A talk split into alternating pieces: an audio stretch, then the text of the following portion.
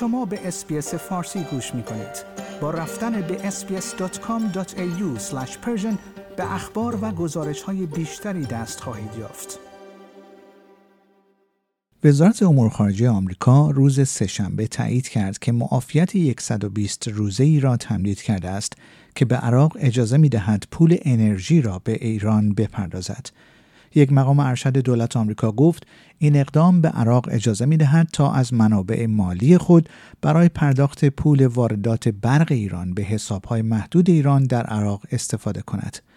عراق چندین میلیارد دلار در پرداخت گاز به ایران بدهکار است و هدف این معافیت کمک به بغداد برای پرداخت قبوز خود است.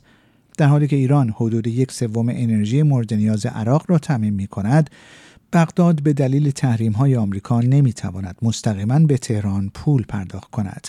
معافیت امضا شده توسط انتونی بلینکن وزیر امور خارجه آمریکا به بغداد که به شدت به ایران برای تامین برق وابسته است این امکان را می دهد تا از طریق بانک های غیر عراقی در کشورهای سالس بدهی خود را به تهران پرداخت کند.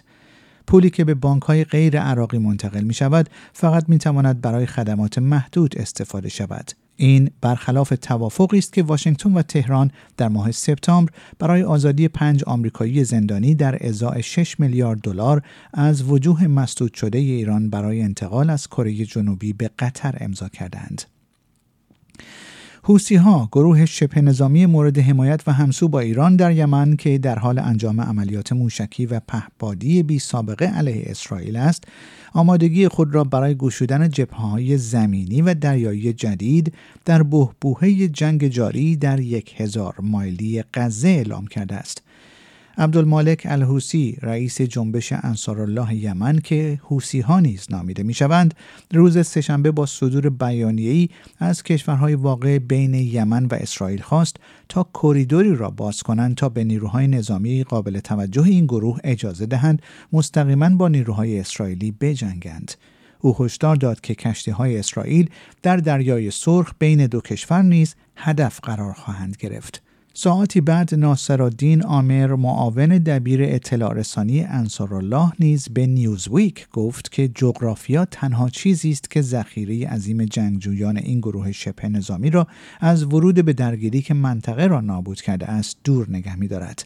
آقای آمر گفت بر روی زمین ما هیچ مرزی با فلسطین اشغالی نداریم در غیر این صورت از حمله زمینی و از بین بردن دشمن اسرائیلی تردید نخواهیم کرد وی افزود ما صدها هزار جنگجو داریم که شجاع، سرسخت، آموزش دیده و با تجربه در جنگ هستند. آنها اعتقاد بسیار قوی دارند و آرزوی آنها در زندگی مبارزه با صهیونیست ها و آمریکایی هاست. دانشجویان چندین دانشگاه ایران به سرکوب شدید دانشجویان توسط رژیم جمهوری اسلامی و مدیران دانشگاه در هفته های اخیر اعتراض کردند. طبق گزارش یک کانال تلگرامی وابسته به اتحادیه های دانشجویی در سراسر ایران صبح روز سهشنبه دانشجویان دانشگاه تربیت مدرس تهران گفتند که اخیرا در اعتراض به فشار امنیتی و خفقان حاکم بر دانشگاه اعتصاب کردند و دانشجویان برای مدت دو روز از رفتن به کلاس ها، کتابخانه مرکزی و برخی آزمایشگاه ها خودداری کردند. در این کانال تلگرامی آمده است آنها دانشگاه ما را اشغال کردند و یک رژیم نظامی در آنجا برقرار کردند اگر حرف بزنیم و اعتراض کنیم جواب خشونت و توهین و کمیته انضباطی است. دانشجویان در ادامه این پست نوشتند روزی نیست که از آزار و اذیت حراست دانشگاه و نیروهای امنیتی با لباس غیر نظامی در امان باشیم. به گفته دانشجویان حراست دانشگاه طی یک ماه گذشته فشارها و سیاستهایی را بر محوطه دانشگاه و خوابگاه های دخترانه این دانشگاه اعمال کرده است. آنها همچنین گفتند که اقدامات دانشگاه و نیروهای امنیتی برخی از دانشجویان را به سمت افکار خودکشی سوق داده است. اتحادیه دانشجویی تاکید کرد که اعتصاب دو روزه تنها گام اول اعتراضات آنهاست و تا زمانی که مدیریت و حراست دانشگاه رویه خود را تغییر ندهند و فضای دانشگاه را برای زندگی دانشجویان مناسب کنند به اعتراضات خود ادامه خواهند داد.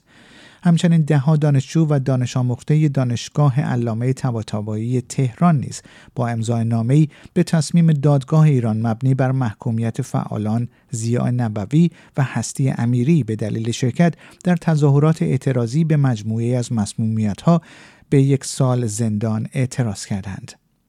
دانشجویان در این نامه هشدار دادند که حراست دانشگاه با خشونت به این اعتراض حمله کرده است که هر کسی را که پیشتر در دانشگاه علامه دوره ای را گذرانده یا اکنون در آن محیط تحصیل می کند را نگران می کند و نسبت به روندی غیر قابل برگشت هشدار می دهد.